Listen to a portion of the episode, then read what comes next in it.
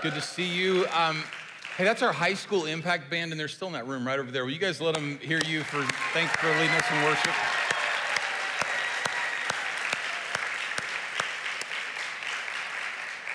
Great to see you. If I don't know you yet, my name's Daryl Holden. I'm one of the pastors here, and it's awesome to be with you this weekend.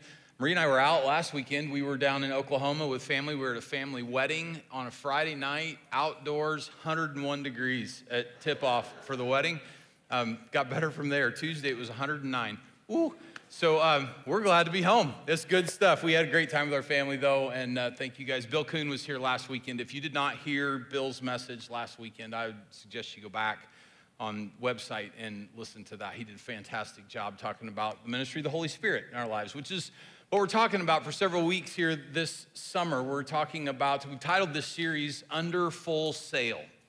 And we're just picking up on this image that Jesus gave us of the Spirit of God being like wind that blows. We can't control it. We don't know where it's coming from. We don't know where it's exactly going to, but we can trim our sails into the wind and let him blow us into the kind of life that Jesus came to give us, that God wants us to have. And so we're considering the work and the ministry of God, the Holy Spirit, in our lives. Talked about this our first weekend, and I keep going back to this idea from Francis Chan's book, Forgotten God. He just makes a comparison. He said, you know, if I had an encounter with God and God himself came to live inside of me to make me a better basketball player, then what you would expect of me is drastic improvement in things like dribbling and shooting and passing and jumping and defending, like all the stuff that goes into being a basketball player. And we know that God, the Holy Spirit, did not come and we have an encounter with him and come to live inside of us to make us better basketball players. He came to give us the kind of life that Jesus wants us to have. And so we're kind of considering our own lives and what we're experiencing with what promises in the Bible are about how God wants us to live and the kind of life he wants us to have. And so we're going to continue that conversation this weekend. And I want to take you to a couple of verses in a book of the Bible called Galatians. It's in chapter 5, verses 22 and 23. And it talks about what God the Holy Spirit is willing to do in your life, in my life, what he's willing to produce. The fruit of the Spirit is love, joy, peace, forbearance, kindness, goodness, faithfulness, gentleness, and self-control. Against such things there is no law. And so I love these verses, and really it is it's a promise that God the Holy Spirit is willing to produce in your life and in my life this list of things. And there's 9 of them, and we don't have time to kind of break them all apart, but you look at those words and you know what that kind of stuff is like, and you could think through just a little bit about what would your life be like if you were characterized by love and by joy and by peace, and just move down the list by gentleness, kindness, self-control.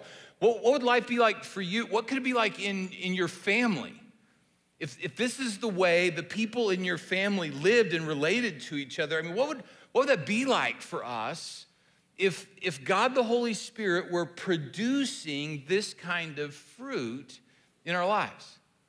So what you have to know at the beginning of our time together is this is not something you can do yourself.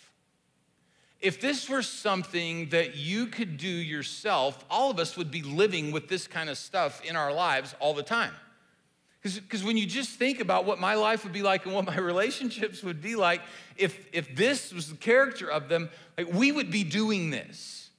But this is not something that you and I can do on our own. It's the image. It's the fruit that God the Holy Spirit produces in your life. And so you can't produce this on your own, but what you can do is you can reap the fruit that he produces. And so that's really what we want to talk about together this weekend, is how we could reap the fruit that God the Holy Spirit is willing to produce in your life and in my life. And so to get us to that, I got to walk us through some stuff, and it's going to take a little bit to get there, but you guys are smart. You're going to go with me. We're going to move fast through some stuff, but I want to talk to you about your salvation and how that came about, and then about your Christian life. I just want to kind of compare those two things for us about how we live out our Christian life. And I think we'll learn some things in this, and some of it might be review for some of you guys, but at the end of it, I think there's a challenge for all of us at the end of it. So I'm really excited to get you through this. Okay, so let's start talking about our salvation as we think about reaping the fruit of the Spirit. So our salvation, where this whole thing starts, is with God's standard. And God's standard is perfection. That's the requirement for humankind to be in relationship with God is to measure up to who he is and how he exists. And so his standard is perfection. And just in saying that, what you and I instinctively know about ourselves is we fall short. And the scripture is very clear with us about that. Romans chapter 3, verse 23, it's just true. We've all sinned. And we've all fallen short of the glory of God, of who he is, of how he exists, of the perfection that he exudes, his glory. We fall short of that. And because we've fallen short of that, then there's this gap in our, like we've walked away from him, gap in our relationship. So we have this, like, his standard remains perfection, and you and I can't measure up. So his standard is perfection. So what's my ability in all this? As I fall short, what's my ability in all this? My ability spiritually in my salvation is I am powerless. I'm powerless. There's nothing I can do to accomplish my own salvation. In Ephesians chapter 2, we read, this is spiritually speaking, and this is something to hold on to. This is something to know about yourself. Before you meet Jesus, as for you, you were spiritually dead in your transgressions and sins. So it doesn't get any more helpless than that when it comes to anything spiritual. I have no ability. I don't bring anything to the table. I'm dead in my transgressions and sins, and we're talking about spiritual life. And since God's standard is perfection and I can't meet that, I am totally unable to even begin to measure up to that. What God has done is God has made provision for people like you and me. He's made provision for us, and his provision for us is Jesus. It's Jesus. You and I cannot measure up. So in Romans chapter 5, verse 8, the Bible says God demonstrates his love for us in this: while we were still sinners, Christ died for us. That is the gold standard of love. That is how you and I know that God loves us. It's not the circumstances in our lives. It's not whether things are going the way that we want to. It's not whether it all feels right. The way you and I know that God loves us is that he gave Jesus, who died for us. You and I were dead in our transgressions and sins. We have no way to achieve God's standard of glory, of perfection. Jesus, God the Son of God, measures up. Like, he completely and fully measures up. And he came and he lived on this earth as a human being. He achieved what you and I cannot. He lived the kind of life that God requires. And then he died on a cross. And all this, you and I, at this point, like, we've got our hand towards God. We're dead in our transgressions and sin. We're falling short of his glory. And while we're in this posture towards God, Jesus died on the cross for us. And so God's provision for us is Jesus. We can't measure up. He measured up, and he allows us to live in his perfection. And so what you and I bring to the table, then, my response to all this is faith. It's the yes. It's the, okay, I'm gonna stop living the way that I've been living, as far as, like, we all have a plan, right? We all have a plan of how we're gonna get to heaven when we die, or what we're gonna do for the afterlife. However you wanna phrase that, we all have a plan. and we work that plan to some degree in our lives. And there comes a point when you are face to face with this reality that God has a standard that is perfection, and I am not measuring up, and I'm unable to measure up. And in the depths of that, this bright shining light of God's love in Jesus penetrates, and we see the light, and it's like, yes, yeah, I'm that other strategy I had. And I don't know what yours has been. For me, I was good. I was trying to be good, trying to obey all the rules. So whatever the strategy is, you abandon the strategy. So like, I can't measure up. So I'm going to receive, say yes to what God is giving me in Jesus.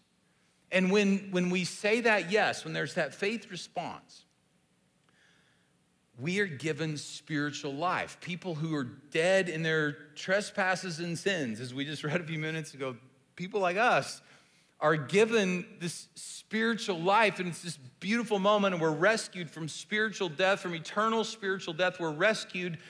We're saved by God by faith. Ephesians chapter 2, verses 8 and 9. It's by grace that you have been saved through faith.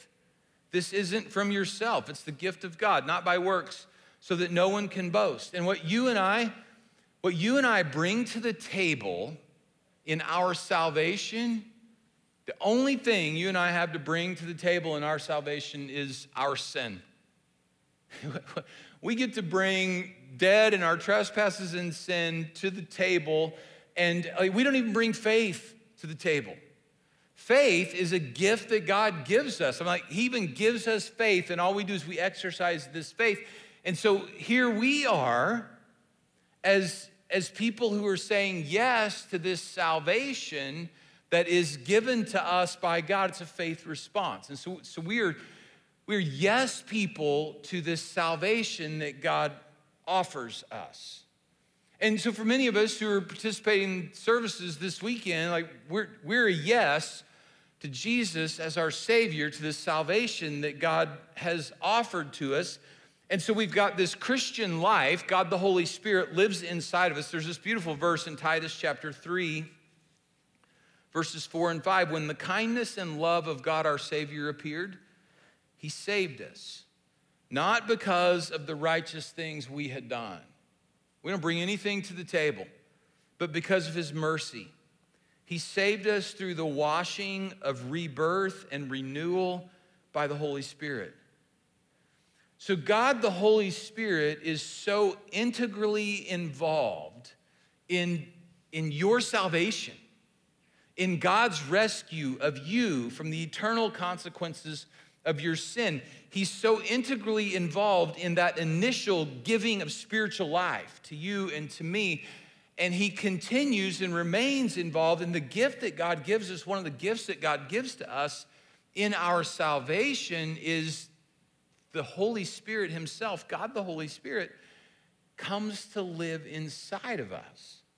And so if this is that divine encounter that Francis Chan talks about in his book and that I mentioned at the beginning. This is that divine encounter when I have this divine encounter with God, and then he comes to live inside of me for a particular purpose. What I expect then is that what he's doing in my life is going to be far above and far beyond anything that I could do on my own. And so over these last several weeks, if you've been with us and you've been participating, we've really been kind of laying side by side these things that God promises to us and says should be true versus what our experience and what our reality is. And I don't know how it's going for you. I know how it's going for me. We put that list on the screen there, this fruit that God the Holy Spirit's producing in our lives, love and joy and peace, and forbearance is the word, but it means patience. God's kind of love, God's kind of patience, God's kind of kindness, like that whole list of things. And what's my experience like?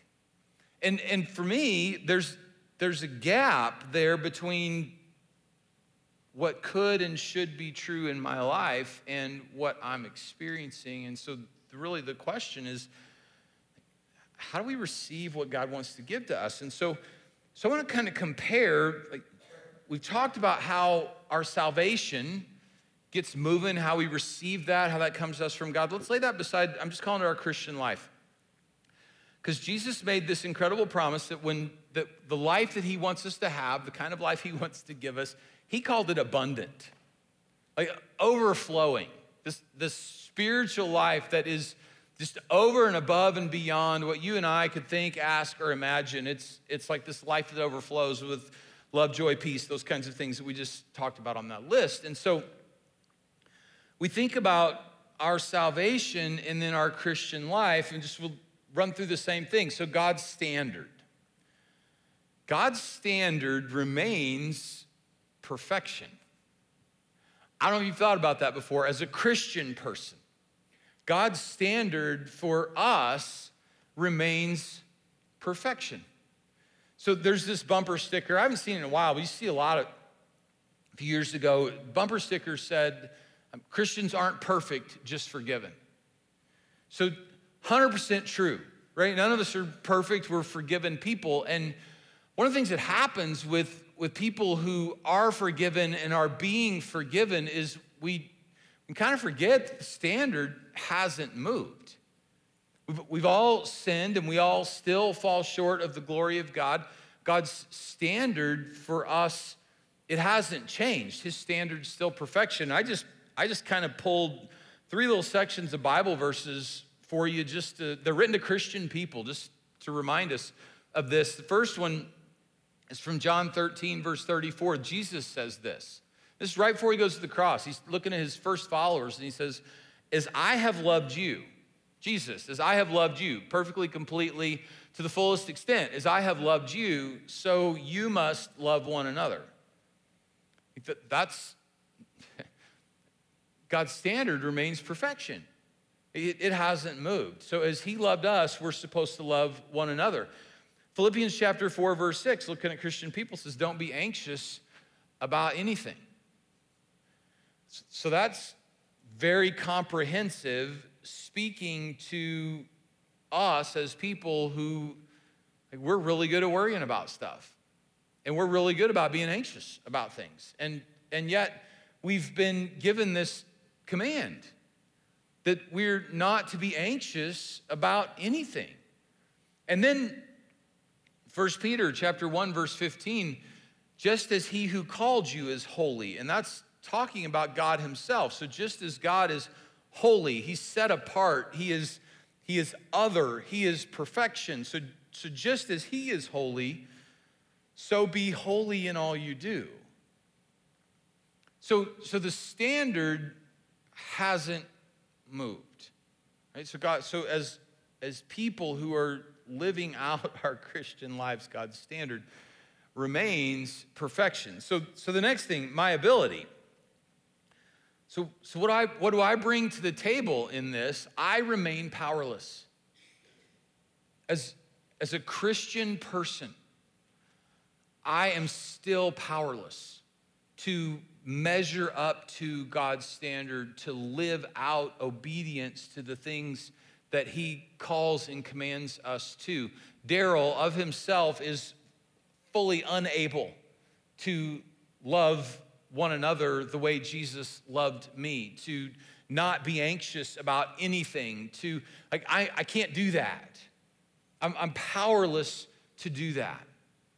I love in Romans chapter 7, towards the end of Romans chapter 7, the Apostle Paul is writing about his Christian experience. And why, the reason I love this is because, like, the Apostle Paul, I mean, if we're ever gonna put a Christian person on a pedestal, and we're not gonna, but if we're ever gonna do it, like, he's one of the guys that would go on the pedestal. Because he lived this stuff, like, for real, with a price tag, in ways that most of us just, like, we haven't, can't, won't. And so the Apostle Paul writes this about his Christian experience, and I've just grabbed some phrases from about 9 or 10 verses there in Romans chapter 7. He says about himself, he says, I do not understand what I do. For what I want to do, I do not do, but what I hate, I do. So something inside of him God the Holy Spirit has given him a desire to live in obedience to these things like love one another as Jesus has loved us, about don't be anxious about anything. Like there's this desire to live that out, to say yes to these things. And there's no ability. So the stuff that I don't want to do, that's the stuff that I do, for I have the desire to do what's good, but I cannot carry it out, he says. And although I want to do good, evil is right there with me. And he wraps all this up. What a wretched man I am. Right in the middle of his sacrificial, gospel-proclaiming, missionary journey, ministry, he looks at his own life and says, there's this beautiful thing that God has done for me and called me to, and I want to say yes to this, and I can't. I see that it is beautiful and good, and I am still unable to say yes to this. What a wretched man I am. Who will rescue me from this body that is subject to death? And if you read like the next verses, God still comes to our rescue. So my ability, I am powerless, and God continues to be our rescuer. Like he doesn't stop being your savior, your rescuer. It's not like this one moment transaction where, okay, now I've been saved, and now it's on me. I got to go on down the road. So what God has done is he's made provision for you and me, because what a wretched person I am, when you really see it and start to, who's going to rescue me from this? Well, God has made provision for us in the ministry of the Holy Spirit. And so we have been given the gift of his Spirit to live out our lives, to live up to God's standard. He's made provision for us to be able to do that through the work of his Spirit. And this is the part where many of us as Christian people get off track. If you've received the salvation that comes to us from Jesus, and you start to take some of these things seriously, stuff like love each other as Jesus loved us, and don't be anxious about anything, and be holy like God is holy. Like if you start to try to sort through that stuff and take some of that stuff seriously in your life, we realize that we're falling short, and so what we end up doing is trying harder, right? So I'm falling short, so now I'm going to try harder, and in that trying harder, what we often do is we create a list of rules for ourselves. Okay, so if I'm supposed to love people just like Jesus loved me, then here's my 14 rules, and you might make them up for yourself, or you might listen to somebody else who's got a list of rules, and they'll say to you, hey, you need to follow these rules. This is what being a good Christian is here's the rules that you got to follow. And we find ourselves in this rule follower mode. And the problem with that is that rules don't produce anything like love, joy, peace, patience, kindness. The rules don't produce anything like that in our lives. They take us the opposite direction. And so we don't. Our natural tendency to make a bunch of rules for ourselves or for the people that we're responsible for, thinking that somehow that this is going to lead us into the kind of life that we want to have. Like, we're mistaken in that. So we read in Romans chapter 8, verse 4, the righteous requirements of the law might be met in us who do not live according to the sinful nature, but according to the Spirit. So that beauty and goodness that we look at and say, yes, that's how I want my life to be. Let's just understand righteous requirements of the law to be the beauty and goodness that comes from God that we would like our lives to experience. The righteous requirement of the law it's not met by living according to ourselves, our flesh, my effort, my strength, my rules, figuring it out myself, but people who live according to the Spirit. People who trim their sail to the wind that God the Holy Spirit is blowing through their lives.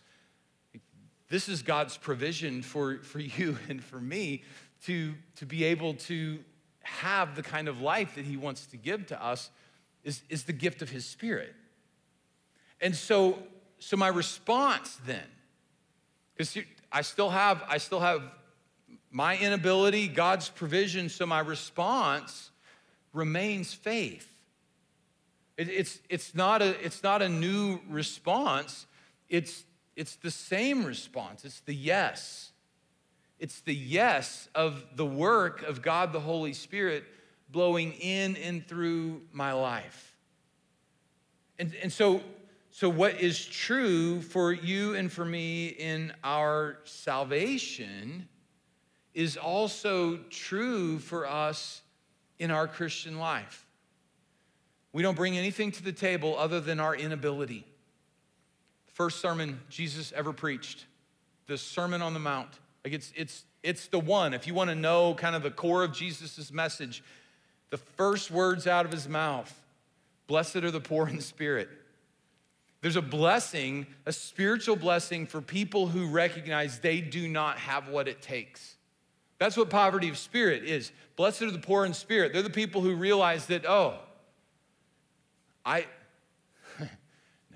don't have it. I don't have it.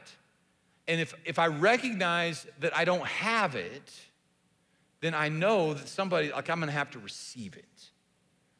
And so there's this spiritual blessing for people who turn to the gift of God in the person of God the Holy Spirit and say yes. Yes to his work, to receiving what he wants to give to us. And so there's this verse in Galatians chapter 3, verse 5. And it's written to people who want to bring their own effort, their own rules, they want to figure it out themselves. So again, I ask, because this question's been asked a number of times in this little letter to the church at Galatia and to us. So again, I ask, does God give you his Spirit and work miracles among you by works of the law, by you guys making up a bunch of rules and following the rules that you think are going to lead you to this beauty and goodness that God is that how it happens? And we know the answer to that is no. Does it happen by works of the law or by your believing what you heard? And it's a rhetorical question. If you read around it, there's no way to conclude that yeah, if I could just figure out the right rules or just obey them good enough. It's by believing what you've heard. It's faith. It's this yes response to God's provision for us. And it's that faith response that gets us to the place where we can now talk about reaping this fruit that God the Holy Spirit wants to produce in your life. Because the image we've used the last couple of weeks, and it's a good image, our natural tendency is, like, it's the rowing, right? We're talking about a sailboat versus a rowboat. Our natural tendency is to row. When life gets a little wonky, when things aren't like we want them, we just want to dip our oars in the water and start rowing and see if we can fix this thing, make it as good as. And what we have the opportunity to receive as a gift from God is just a great big yes to the work that he wants to accomplish in our lives. And so you have a chance not to, like, you can't produce fruit, you can't bear fruit, you can stop rowing. How do you reap the fruit of the Spirit in your life? So I got 4 things for you. It'll kind of wrap up our time together today. I want to give you these 4 things that I think will help us figure out how to reap the fruit of God the Spirit in our lives. So start there, that first bullet point. Walk by the Spirit, be led by the Spirit, keep in step with the Spirit. Those 3 statements all wrap around. A couple of them are before and one of them's after. That little verse we started with, the fruit of the Spirit is love, joy, peace, patience, kindness, goodness, faithfulness, gentleness, self-control. Against those things, there's no law. That's those three commands all wrap around. Like, if you want the fruit of the Spirit in your life, if you want him to produce fruit of the Spirit in your life. Walk by the Spirit, be led by the Spirit, keep in step with the Spirit. And if you look at those and wonder, scratch your head about what this means, let's think in terms of motivation. Like what motivates me in my life, and of ability, where does my ability come from, and guidance, like who am I following in my life? These are the kinds of things that you and I were offered by God the Holy Spirit is motivation for how you're gonna live. There's a piece of you that wants to walk all the way back to that dead in your transgressions. Like there's a part of you that wants that. We all know that. We bend that way naturally, and God the Holy Spirit lives inside of us and says, no, here's the way, walk in it. This is the way, walk in it. And so walk by the Spirit. There's guidance there, there's power, there's ability, there's motivation for people like you and me. And as we do that, God the Holy Spirit will produce his fruit in his life. So know this is the second bullet point. Know that the Spirit of God lives in you. I don't know if we always remember that. But the Spirit, if you're a believer in Jesus, the Spirit of God, God the Holy Spirit, all of who he is, lives inside of you. Like he has come to take up residence in your life so that you can experience abundance, the kind of abundance that only God can give. So know that the Spirit of God lives in you, and he is doing his work to the fullest extent that you will allow him. He's doing his work to the fullest extent that you'll allow him. Don't miss that last section of that. He's not looking at you saying, hey, you gotta bear some fruit. He's working in your life to the fullest extent that you let him. So this love, this joy, this peace, this pain, he is producing in your life as much of that as you'll say yes to. As much room as you'll give him to do his work in your life, he's doing that much work. So know that. Know that he lives inside of you, and know that he is producing, like he is doing his work in your life to the fullest extent that you allow him to do it. So what that means for people like you and me is we need to grow in our ability to see and to hear and to understand what he's up to. To grow in our, because if he's doing as much work in my life as I'll let him do, then I need to be able to see and hear and understand what he's up to in my life so that I can make more room for him to be able to do his thing in my life. And so this is relationship stuff. This is where there's a strong temptation to say, all right, so let me give you 4 rules to follow, right? But you follow the rules, you're bringing it to the table. So I can't give you 4 rules to follow so that God the Holy Spirit does his work in your life.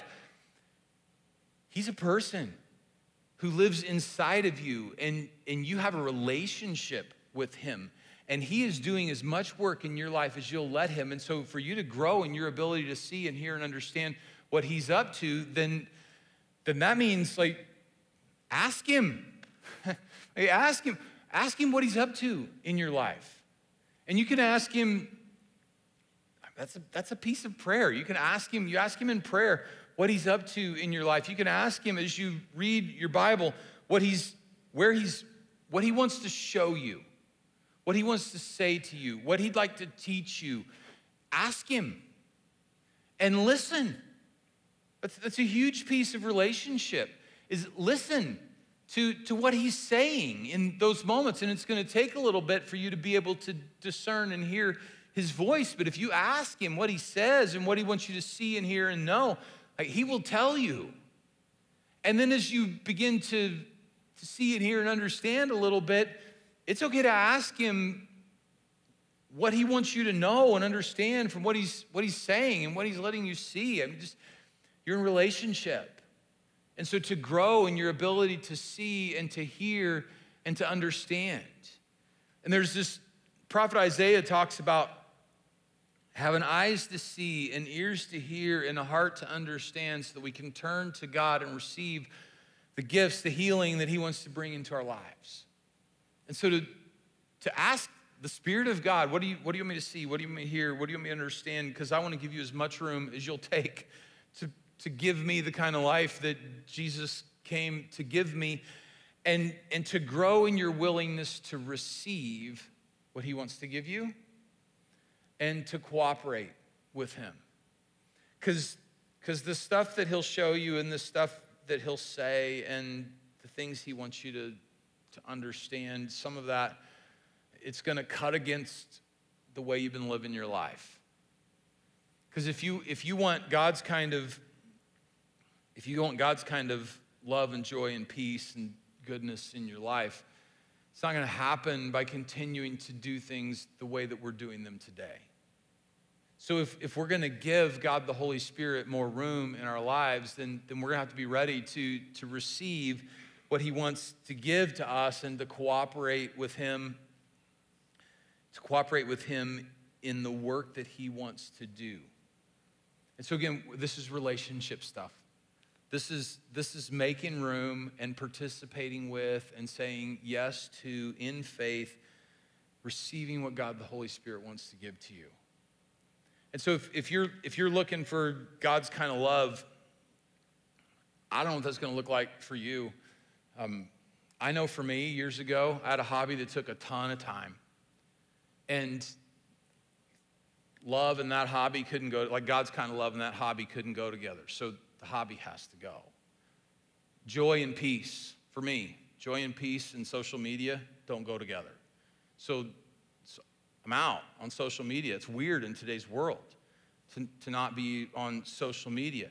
So you see that there's this, like there's some things that will change in our lives, but there's beauty and there's goodness that you and I can have. And the Holy Spirit kind of waits for us to turn loose the stuff that we've got a hold of so he can fill our hands with this beauty and goodness that is his fruit. So I want to wrap all this up. I'm going to pray for us, the prayer that we've been praying at the end of our times together. And if you're willing, like just this posture, this physical posture, to turn your hands over as your willingness to release the stuff that you're holding on to and to receive what God the Holy Spirit would show you, say to you, help you understand in these moments. Will you bow with me for prayer? Generous God, we thank you for the power of your Holy Spirit. We ask that we may be strengthened to serve you better. We thank you for the wisdom of your Holy Spirit. We ask you to make us wise to understand your will. We thank you for the peace of your Holy Spirit. We ask you to keep us confident of your love wherever you call us. We thank you for the healing of your Holy Spirit. We ask you to bring reconciliation and wholeness where there is division, sickness, and sorrow. Thank you for the gifts of your Holy Spirit. We ask you to equip us for the work which you have given us. Thank you for the fruit of your Holy Spirit. We ask you to reveal in our lives the love of Jesus. We thank you for the breath of your Holy Spirit given by the risen Lord. We ask you to keep the whole church living and departed in the joy of eternal life. Generous God, as you sent your Holy Spirit upon your Messiah at the River Jordan and upon the disciples in the upper room, in your mercy, fill us with your Spirit. And we pray these things in Jesus' name. And everybody said, amen. Thank you guys for being here this weekend. It's great joy to be with you. Next week, we'll be talking about the gifts of God the Holy Spirit. It's going to be a great weekend, so I hope you'll join us. I love you guys. I'll see you next week.